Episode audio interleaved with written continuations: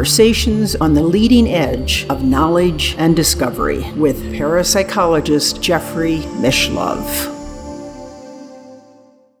Hello and welcome. I'm Jeffrey Mishlove. Today we are going to explore altered states of consciousness in a medical setting. With me is Dr. Laurin Bellg, who is chair of the Department of Medicine for ThedaCare in Appleton, Wisconsin, and director of two intensive care units there. She is also author of Near Death in the ICU. Welcome, Laurin. Thank you. It's a pleasure to be with you. Thank you for coming. Happy to be here. Thank you. You have written extensively about a wide variety of unusual states. I would mm-hmm. even go so far as to call them paranormal states that occur routinely, uh, or maybe routinely is, is too strong a word, but uh, occur more than most people would suspect in uh, the intensive care unit. Mm-hmm. Certainly more than we are perhaps aware of in mm-hmm. our day to day activities.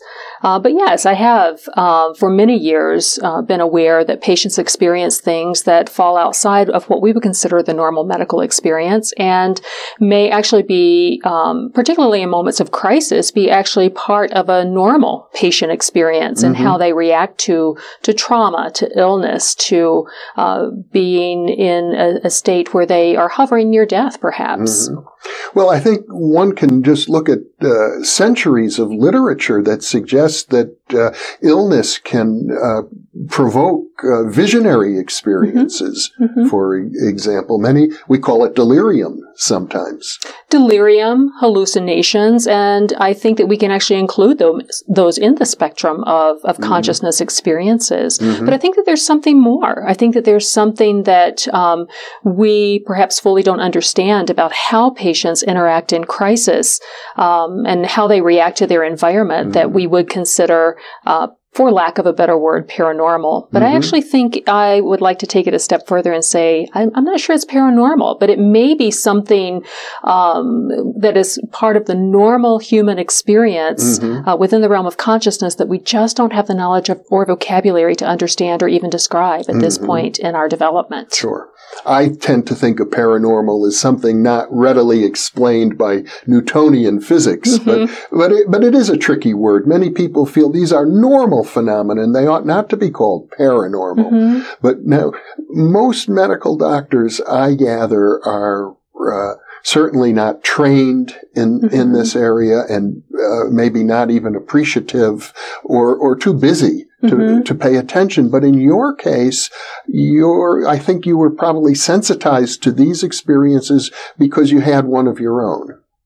Well, certainly. And I think that um, I, I, like when you said that we're too busy because mm-hmm. I don't think it's necessarily an intention of people who are caring for patients to dismiss these experiences. Mm-hmm. I think that we are so busy, we're so focused on um, those things that we do understand, that we have been taught, and that we know how to treat, and that we know how to have relationship with, that perhaps we aren't as aware or attuned that there are experiences mm-hmm. that other that patients may have that they don't understand, that we don't understand, and so we don't have a good vocabulary right. to talk about them. And I suppose also doctors are often unwilling to acknowledge that, that this they're maybe not in their own uh, league mm-hmm. dealing with mm-hmm. these kinds of mm-hmm. phenomena. I've encountered that. Mm-hmm. I mean, I've encountered even my own discomfort with trying to understand what's going yeah. on.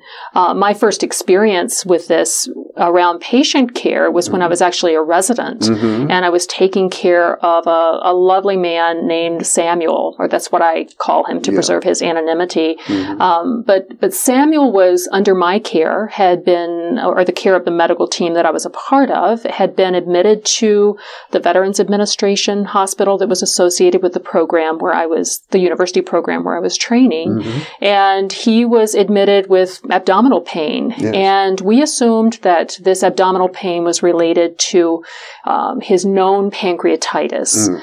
And when his um, illness progressed and he became more ill, uh, he became sicker, and we began to suspect that perhaps it wasn't just his typical pancreatitis. We began the workup discovered that he had actually a ischemic bowel or uh, dead bowel that was developing mm-hmm. as a result of having oxygen or blood supply cut off. A life-threatening condition. A life-threatening condition, a gut attack, so to speak, yeah. where the blood is cut off, and he became uh, increasingly ill, mm-hmm. and it became apparent that he would need to have surgery. Mm-hmm. And so I broached the topic to him that this was not the pancreatitis we thought it was, and to save his life, he was going to have surgery.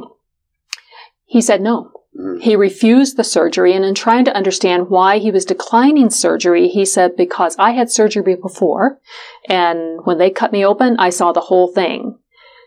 And I didn't know what to say. I didn't know how to respond to that. And in a um, being well versed in medical vocabulary and nothing outside of that vocabulary, mm-hmm. and trying to fit what he was telling me into the scaffolding of what I had learned, mm-hmm. it didn't fit. It yeah. just didn't make sense.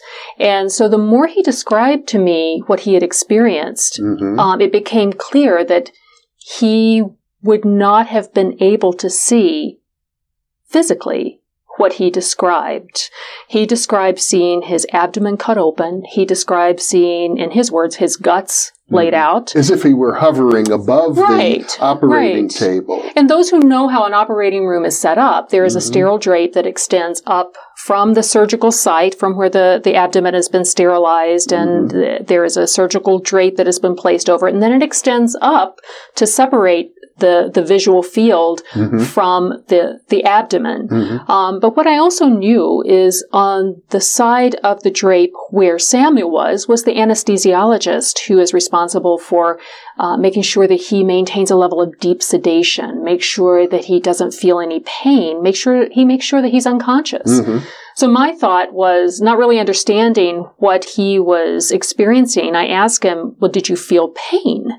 And he said, no, I didn't feel any pain, but I saw everything and it freaked me out. So mm. I will mm. never have surgery again. Yeah.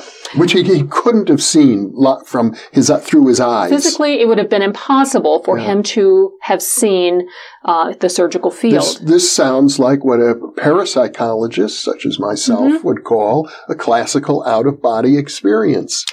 Right. It mm-hmm. certainly sounds like that, but I didn't yeah, know that at sure. the time. I didn't have that vocabulary. It's not in medical textbooks typically. No.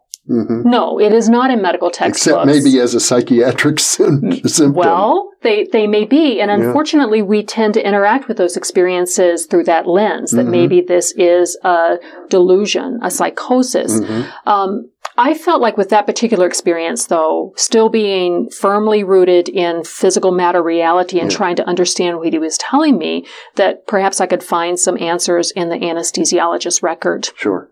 So uh, that was back in the day before electronic medical records. So mm-hmm. we had to mm-hmm. go into the bowels of the hospital mm-hmm. and pull out paper charts. Yes. And you know, typically, uh, you know, patients can have charts that that high. A stack you wanted to make sure that he was properly anesthetized. Well, exactly. I mean, uh-huh. I wanted to understand. You know, was he awake during the surgery? Why was he um, able to yeah. describe this surgery? And again, still very confined to a mm. literal interpretation. So, so he was basically, even though he felt no pain, he was horrified by what he saw. Right. And he was still interpreting it mm-hmm. in a mm-hmm. very literal way. Yes. Well, I did find the anesthesiologist record. Mm-hmm. And um, the the record was the the account was very bland, as it should be. Yes. I mean, his blood pressure was normal.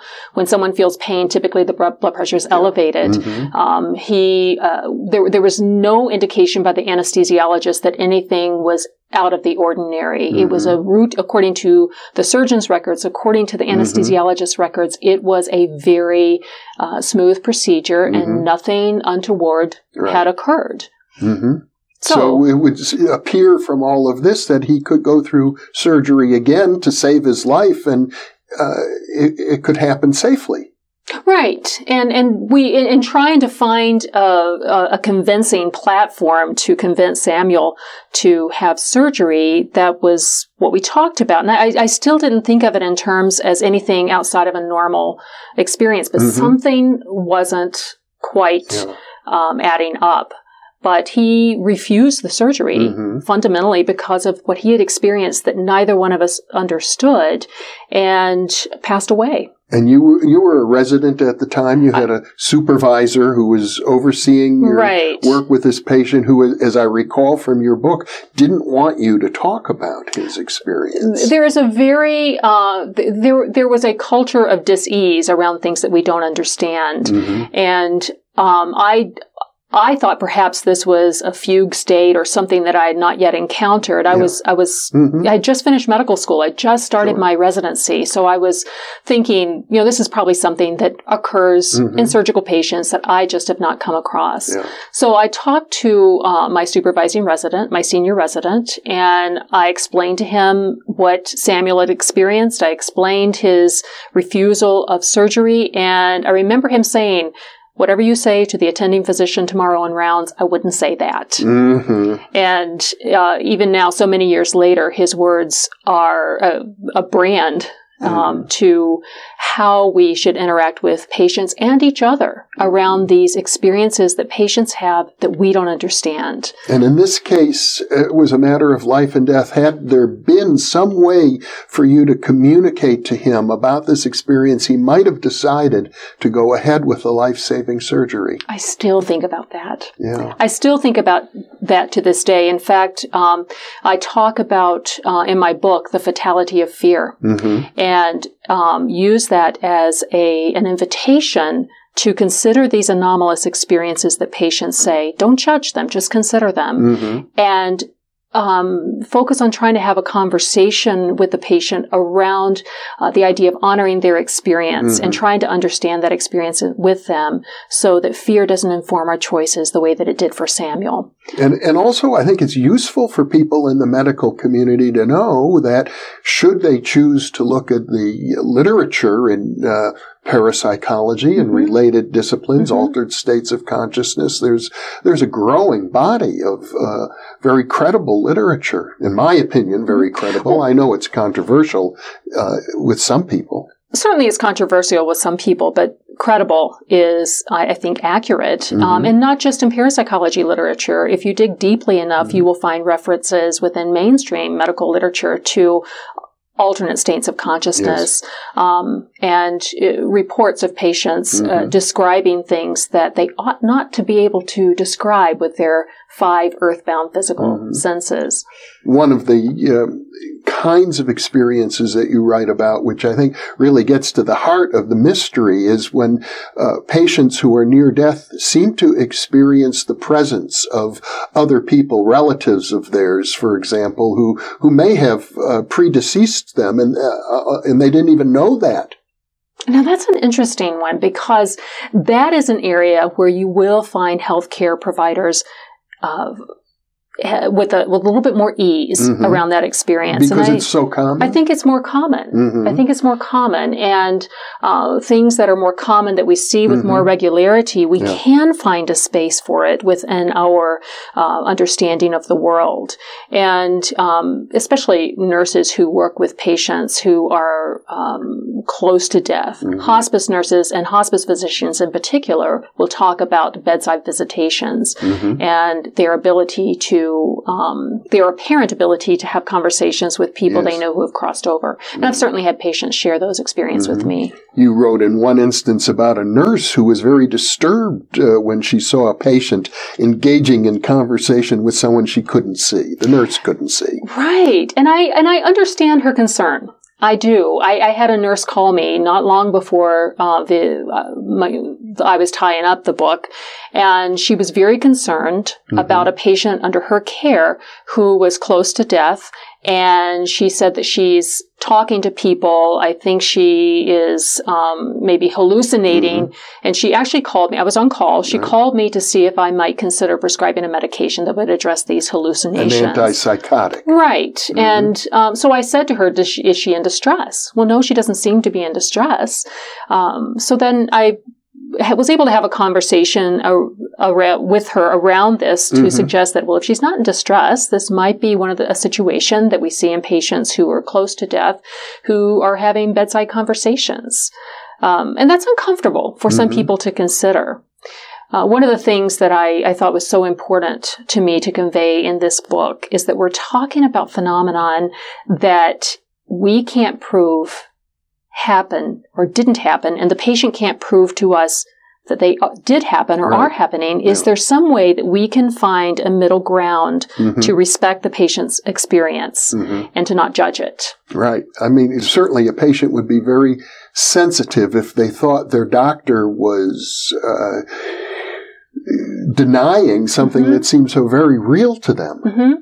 Well, and I think that's an important point too, is that we often, and I wish I could say it, I'm exaggerating, but I have seen my colleagues deny a patient's experience. Mm-hmm. And that is a very important part of this dialog mm-hmm. Because um, that can really be harmful to a patient. It can be harmful. And currently in, in the ICU world, mm-hmm. there is significant emphasis on post-traumatic stress disorder in the intensive care unit. Mm-hmm. It's a hot topic worldwide, and rightly so. I mean, to be um, in a bed hooked up to all manner of machines, having no control over uh, movement, function, breathing, uh, to become aware of that, it's very stressful for the patient. Mm-hmm. And sometimes sometimes they can misinterpret those um, occurrences or those invasions uh, of tubes in their mouth, tubes mm-hmm. in their mm-hmm. bladder is sure. something else. Um, and that's where it becomes a little bit um, uh, muddy. You know, the these uh, experiences that patients are having mm-hmm. that they were misinterpreting. I've, in, other, in other words, a patient might be hallucinating, right? And, and they feel as if it's a real experience. You know that it's a hallucination mm-hmm. because the patient mm-hmm. is so tied up they can't, for example, be moving around the ward mm-hmm. in their physical body as they imagine that they have done. Mm-hmm. Uh, but they're so wedded to having experienced that in their own mind that to try and deny it would would be disrespectful. Exactly. And I, I maintain that I think that there's a place that certainly patients hallucinate. Mm-hmm. Certainly patients interpret physical stimuli in a non-physical way. Mm-hmm. But I think there's a growing body of evidence that there, along this spectrum of anomalous experiences of consciousness, there are other things for which we do not have a tidy explanation that seem to transcend our physical world. And do we need to really have it proven to honor somebody's mm-hmm. experience? No. Do we really need to understand how it happens to convince ourselves that it's real? No, it's not our experience and it's not our place to judge it. And furthermore, there is a background literature that suggests people actually do have out of body experiences and sometimes they come back from those experiences and, and report things that are later determined to be veridical or verifiable. Exactly. I mean, especially people who, um, uh, professionals who have made it their life's work to study mm-hmm. these anomalous states of consciousness. Yes. Um, as any researcher would be, they are very interested in um, cases where uh, the patient was seemingly unconscious mm-hmm. or was experiencing cardiac death and those patients who are caring for them or those providers who mm-hmm. are caring for them can corroborate yeah. their story and also verify that while they were under their care they were unconscious and not able to describe mm-hmm. some of the things that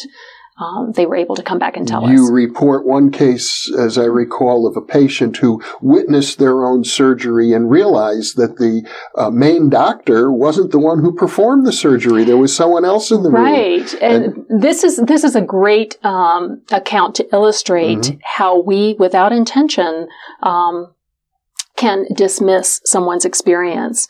Um, I have an account in the book of a patient who had simple knee surgery, and it was in an academic center. Mm-hmm. So he presented to um, the office visit where there was an attending physician, and there were several residents, and they were all looking at his uh, MRI, mm-hmm. the MRI of the knee, and discussing how they would proceed with surgery. Mm-hmm. Um, this uh, patient assumed that the attending physician was going to be doing the surgery. He was never told otherwise. Mm-hmm. And at the time of surgery, he became aware of the anesthesiologist telling him to inhale anesthesia gases and count backwards from 100. But at some point, he was aware of a shift in his position and he was able to see above the surgical field, not only his body, but he was able to see the surgery, surgery team of Mm-hmm. residents and attendings working on his knee. He was able, actually able to see his knee poking up through uh, this sterile field, which he remarked he thought it looked like an island in the midst of an ocean. Mm-hmm. Um, but one important thing that helped verify that something anomalous had happened is he pointed out that it wasn't the attending who had actually performed the surgery, but a resident. And he mm-hmm. was able to describe this resident and describe how he had done it. But one, one thing was interesting about this, this case, and I think it represents how we interact with things we don't understand, is that the physician basically told him, there's no way you could have known that. You were out. Yeah. And um, the patient said, No, I saw my surgery. And the surgeon maintained, That's impossible. You didn't see your surgery. We were all there. We confirmed that you were unconscious throughout the whole thing. So here was an opportunity to honor someone's experience, and it was sidestepped. And in truth, even though you've got many physiological measures that Mm-hmm. normally correlate with consciousness, Mhm. we can't observe consciousness directly. We can't. We can't observe love directly. We can't observe a dream directly. I mean, there are all kinds of emotions and experiences within the human spectrum of experience that we can't confirm, but we have a strong body of experience collectively to agree that they exist. Mhm. And to agree, to some extent, we've all experienced them. But things that lie out of that body of experience, that collective body of experience, we have a harder time uh, accepting them if it falls out of our belief system, And- it's a professional belief system or So otherwise. there's the issue of anomalous experiences. There's the issue of potential, I would call them paranormal Mm-hmm. experiences, but there are many other words that might work. But as a medical doctor dealing with life and death circumstances, I would think you're really approaching what people sometimes call the sacred. Spiritual experiences. Um, they well, they certainly seem to have that it, that sort of impact Mhm. on the experiencer. Yes. which I think is one reason why it's so important to honor the patient's experience, Mhm. even if we don't understand it, because frequently these out of body experiences, these near death experiences are so outside of their own experience of being physical hmm that they're often transformative. hmm I mean, this is a very real experience that patients will say is more vivid than a dream, Mhm. more real than imagination. Hmm and they are able to when especially when they're able to come back and describe things in their environment that they couldn't possibly see or describe circumstances they couldn't possibly know because they were unconscious it has a pivotal transformative event uh, impact on them hmm some would call that spiritual Yeah. They, I, I, I think so. A deep transformative Mhm. experience touching the, the core of one's essence. I mean, I mean, for example, you write about people who have experienced what was in, in effect clinical death, Mhm. but were told by guides or, or loved ones who had passed over earlier, they have to return. And they do. They do and they don't always take kindly to that Yeah. I mean, that's uh, the the body of literature around near death experiences uh, describes by and large that people have a very positive experience. It's a very weightless space of love and Mhm. peace, and uh, to come back to the dense. Tangled uh, nature of physical, ma- physical matter, matter reality, Mhm. Yeah. particularly if there's pain involved and, and the suffering, is emotional entanglements of your family and so Sure. on. After you've been, had a taste of heaven, However, I mean, Mhm. those patients, you, you alluded to the fact that these occurrences are transformational. They're Mhm. often pivotal. yes, But those patients who describe near death experiences often come back and do have a transformational moment in Mhm. their lives where everything after that is changed. They Mhm. frequently describe that their relationships are changed Yes. and how they see the world and how Mhm. they uh, how they live this life. hmm Uh, that transformative experience has had an impact on them. So how can we not honor that? right. Well, I know it's not always easy for people who've had that experience because there Mhm. is a strong tendency amongst people who hold a materialistic viewpoint to discount it or Uh, some people for r- religious reasons will say, you know, this, you might have had a, a diabolical experience Mhm. or, or something, you know, forbidden. It's, it's a taboo subject one way or the other. Well, it's an experience that because we don't have mm-hmm. enough experience collectively as a yeah. human species, it's still something that's uncomfortable for us to right. talk about. We don't have a language. Mm-hmm. We don't have the understanding of it. Do we even have the capacity to understand it? Are these brains capable of understanding this conscious mm-hmm. phenomena? I don't know. But understanding that it has a transformative experience for mm-hmm. someone, do we necessarily need to be able to explain it in order to honor the transformative mm-hmm. place it has in someone's life?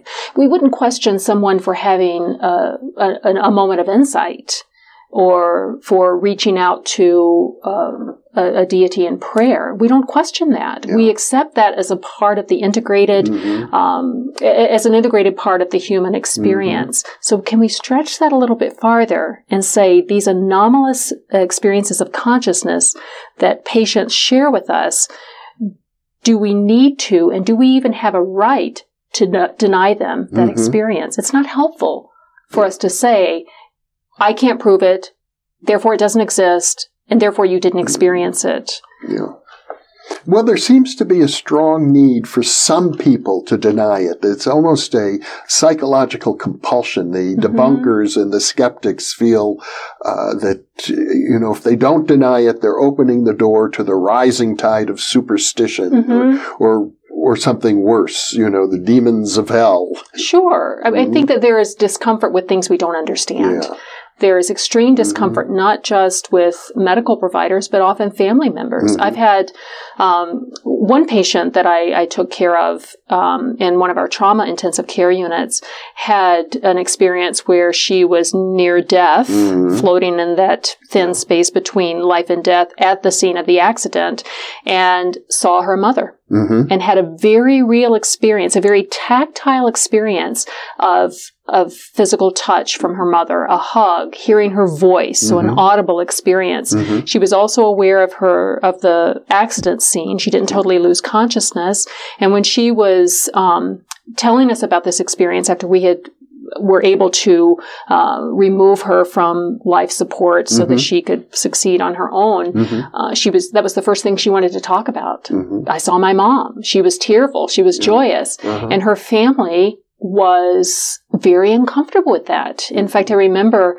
uh, one of her children saying, "Cut it out, mom. That didn't happen." Oh. And uh, so we we all have the potential mm-hmm. to to to want to squash and the instinct to want to suppress someone's experience that doesn't fit neatly into our understanding mm-hmm. of reality. Um, we don't have to understand it. To... that's your message that people could just be a little more tolerant of these things. Right. Mm-hmm. I mean, we're talking about something that someone experienced that they can't prove to us did happen. Mm-hmm. We can't prove to them did not happen. So can we agree upon a middle space that is respectful to what someone believed, strongly believed happened?